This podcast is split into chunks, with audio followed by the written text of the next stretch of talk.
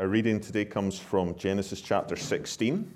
And we're going to read verse 1 to 16, and that can be found on page 11 of the Church Bibles. And uh, while you're turning there, just a reminder that if anybody would like prayer after the service, then there's an opportunity to do that through in the small cafe um, after the service. Um, so just to mention that. So when it reads uh, page 11 on the Church Bibles, uh, chapter 16, uh, verse 1 to 16.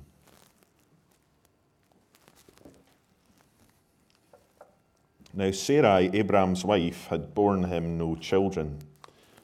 She had a female Egyptian service, ser- servant whose name was Hagar. And Sarai said to Abraham, Behold, now the Lord has prevented me from bearing children. Go in to my servant. It may be that I shall obtain children by her. And Abraham listened to the voice of Sarai. So after Abraham had lived ten years in the land of Canaan, Sarai, Abraham's wife, took Hagar the Egyptian, her servant, and gave her to Abraham, her husband, as a wife. And he went in to Hagar, and she conceived. And when she saw that she had conceived, she looked with contempt on her mistress. And Sarai said to Abraham, May the wrong done to me be on you. I gave my servant to your embrace, and when she saw that she had conceived, she looked on me with contempt. May the Lord judge between you and me. But Abraham said to Sarai, Behold, your servant is in your power. Do to her as you please. Then Sarai dealt harshly with her, and she fled from her. The angel of the Lord found her by a spring of water in the wilderness, the spring on the way to Shur. And he said, Hagar, servant of Sarai, where have you come from, and where are you going?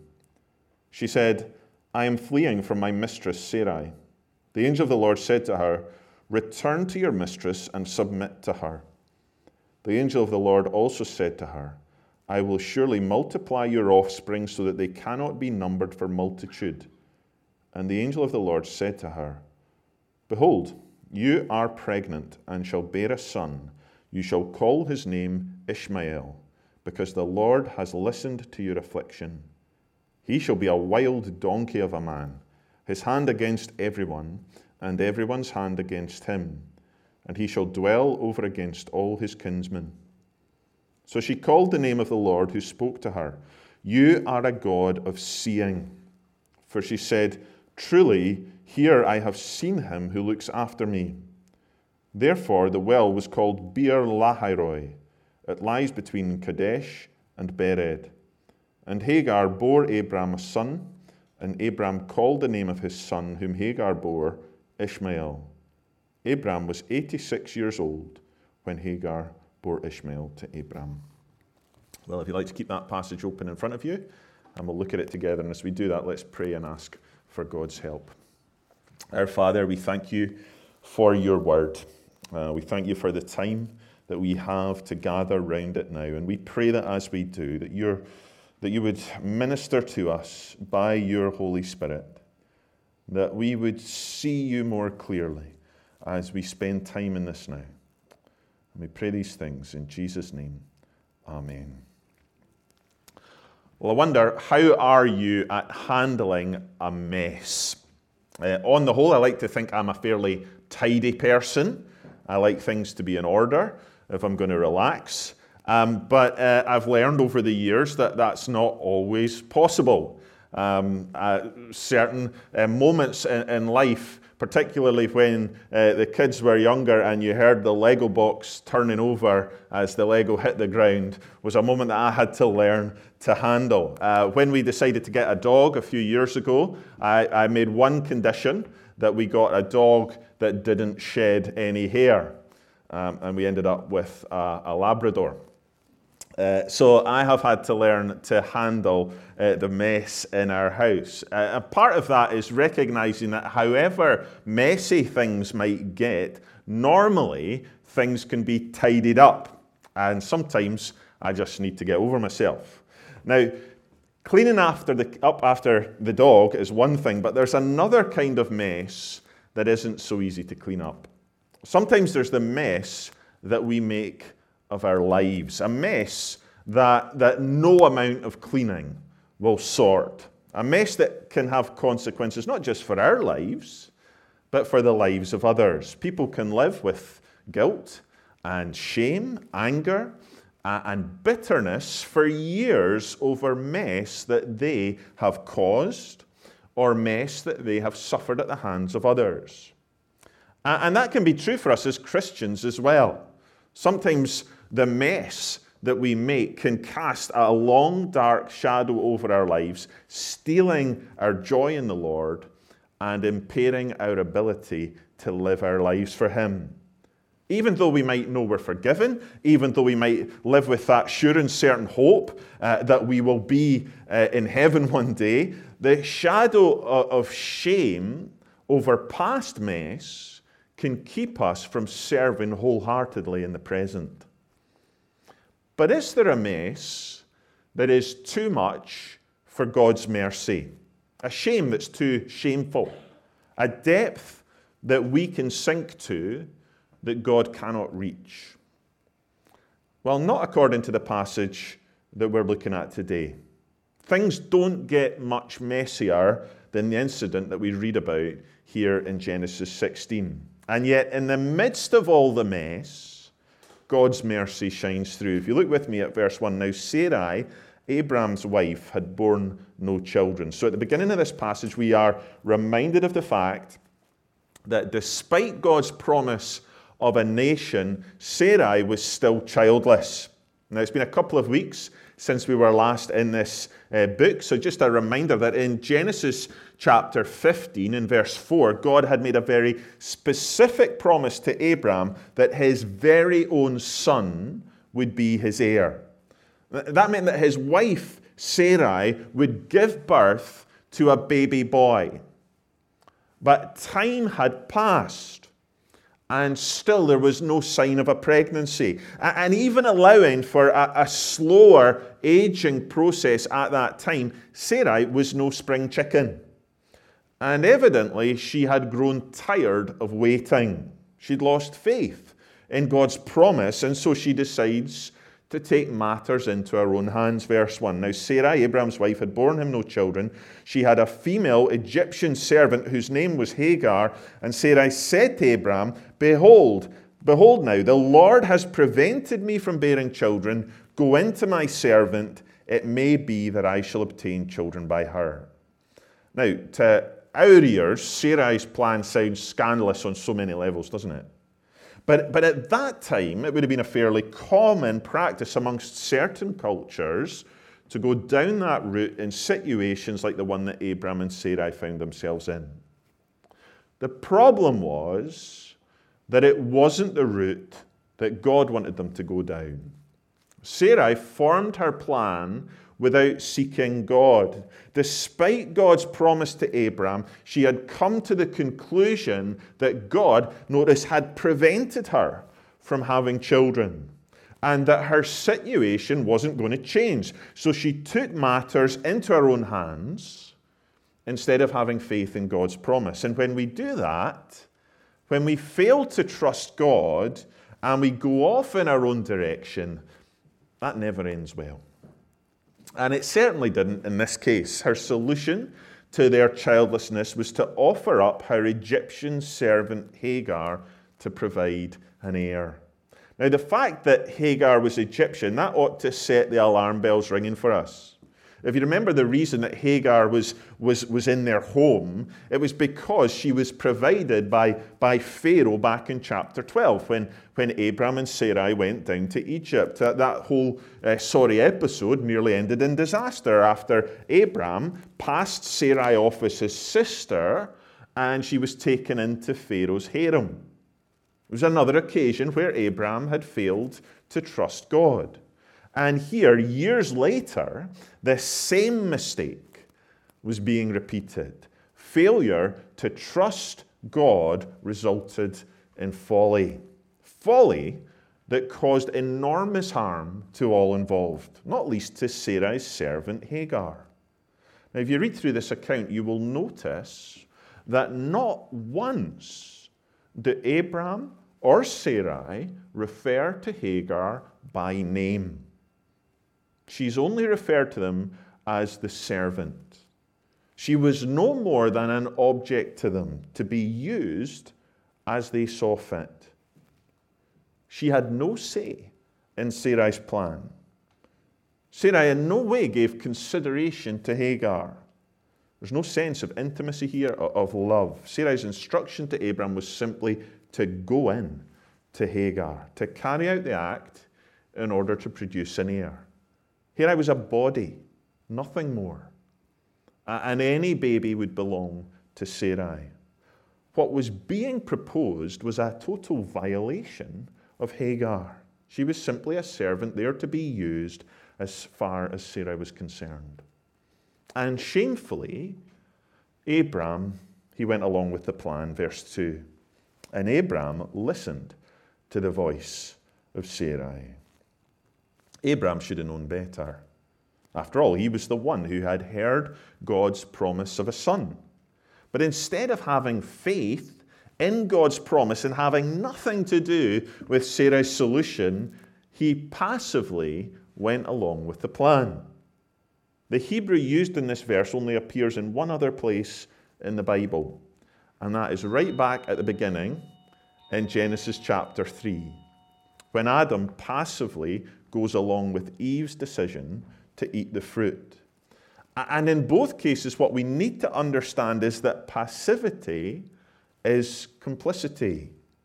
Failure to take a stand against wrongdoing made Abram complicit in all that followed. And in fact, it could be argued that Abram was even more at fault than Sarai, because he was the one who had actually heard the voice of God. He's the one that had received the promise of God directly. He had witnessed God's covenant commitment to him in chapter 15 as, as God walked between the severed animals.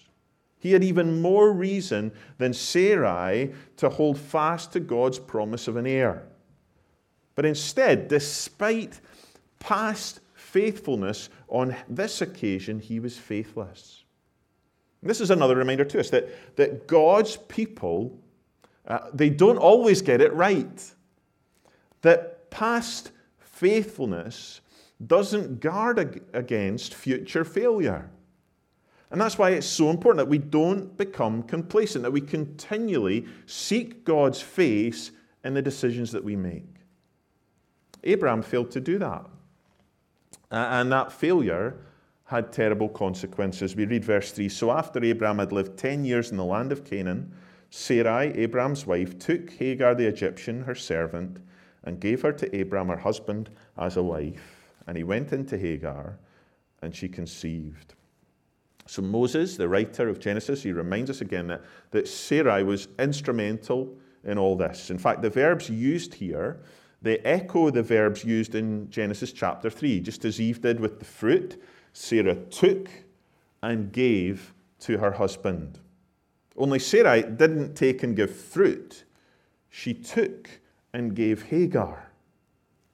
And just like Adam, Abram was complicit. This Egyptian servant was, was passed around with no say in it at all. It's harrowing stuff. And the consequences were devastating. Sarai longed for a child, but rarely has the phrase, be careful what you wish for, been more apt. We read verse 4 And when she, that's Hagar, saw that she had conceived, she looked with contempt on her mistress. Hagar may have been treated as an object by Abram and Sarai. She may have been no more than a body to them, just a servant there to fulfill their ends. But she was a human being, made in the image of God, with a soul, with emotions, just like them. And her overriding emotion was one of contempt towards her mistress. Contempt for the way that she had been treated, probably. But specifically, notice her contempt was for Sarai. Hagar had conceived Sarai had not. And Hagar, the servant, looked down on her barren mistress with disdain. No doubt wrongs had been committed against her, but now she too was guilty of sin towards Sarai, of, of bitterness and hostility. And Sarai, she just couldn't handle it, verse 5. Sarai said to Abram, May the wrong done to me be on you. I gave my servant to your embrace, and when she saw that she had conceived, she looked on me with contempt. May the Lord judge between you and me. So Sarai was furious, and she blamed Abram. Her plan hadn't worked out the way that she wanted it to, and her response was to pin it on her husband. Now, what are we meant to make of that? Why was Sarai so quick to, to blame Abram for something that was her idea? Well, trauma, in this case, Sarai's trauma, exposes dysfunction. We just need to think back to the way that, that Abram had treated Sarai as an object in Egypt. What does something like that do to a relationship? Could it be that, that bitterness for past failures on Abram's part was uh, exposed in the midst of this traumatic incident? When we experience trauma or we are affected by other people's trauma, it can bring things to the surface that were, were perhaps there all along, but they just hadn't been exposed.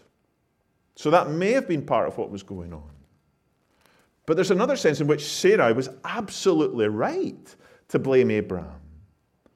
Abraham had failed in his role as a husband. He had been given the responsibility to lead his family, and he had failed to.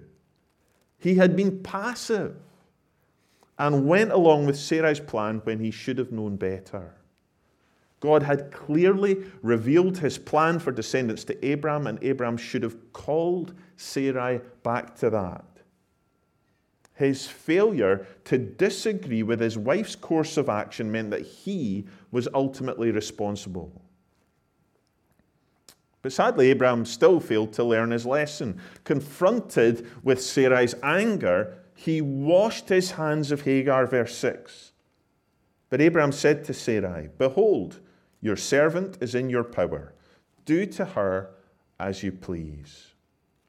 As part of Sarai's plan, Abraham had taken Hagar as a wife, but he still couldn't bring himself to call her by name.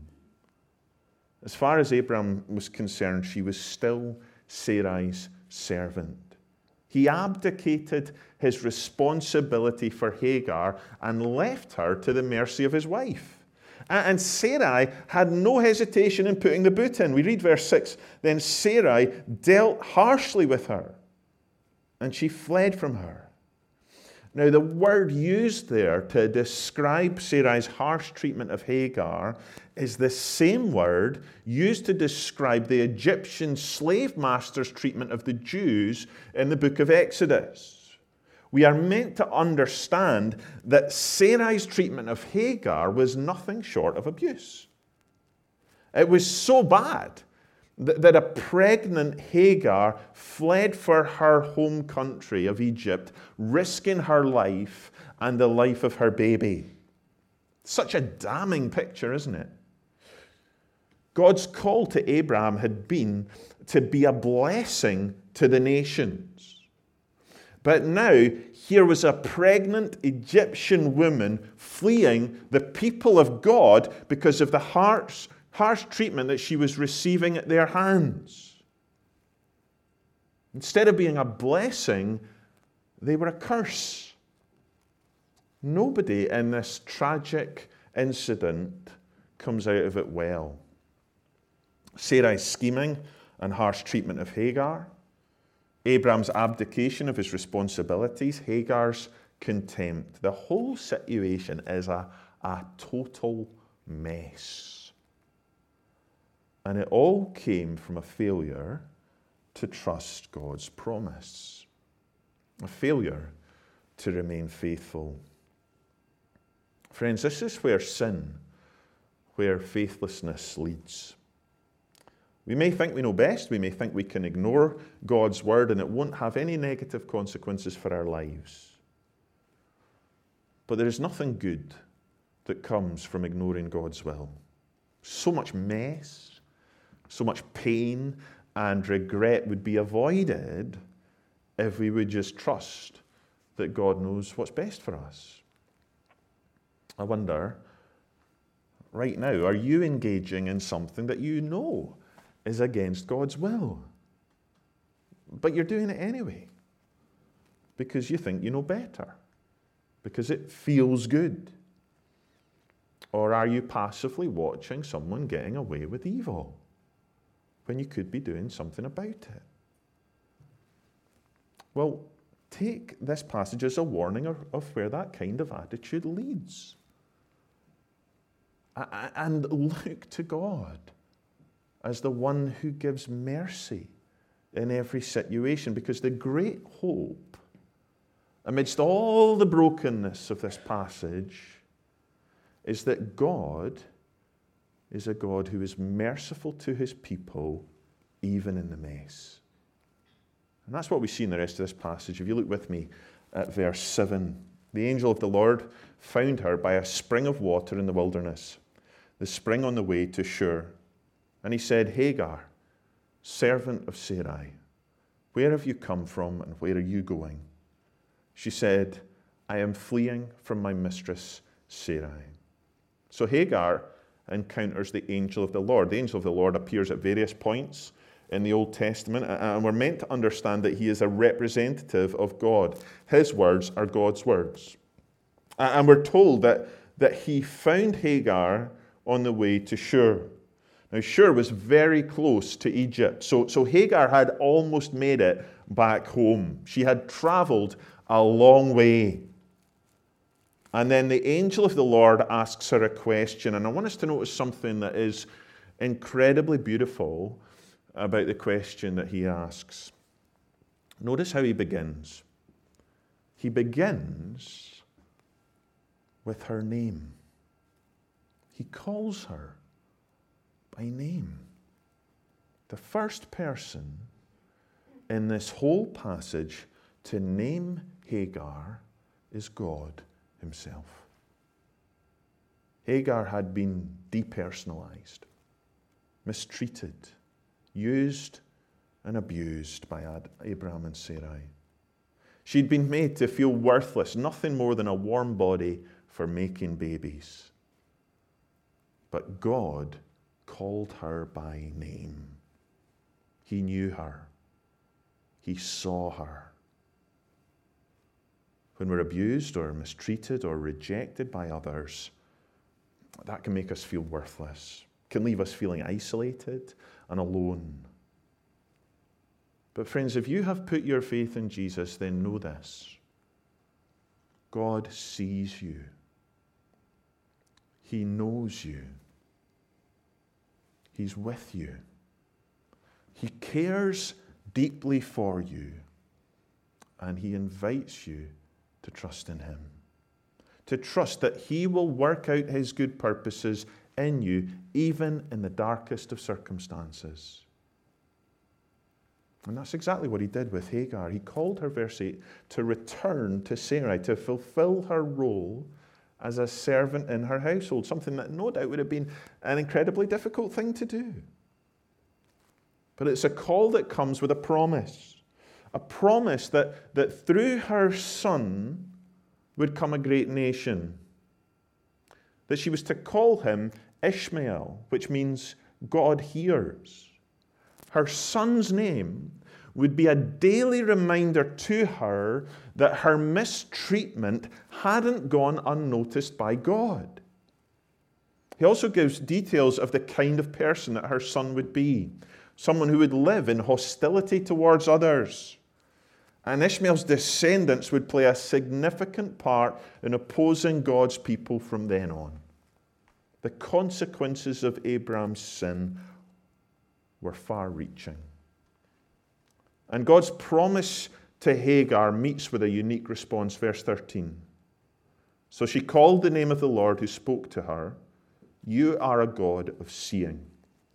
For she said, Truly, here I have seen him who looks after me.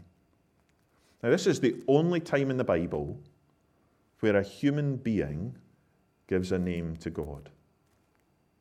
It's a name that sums up exactly how Hagar viewed God as the one who saw her.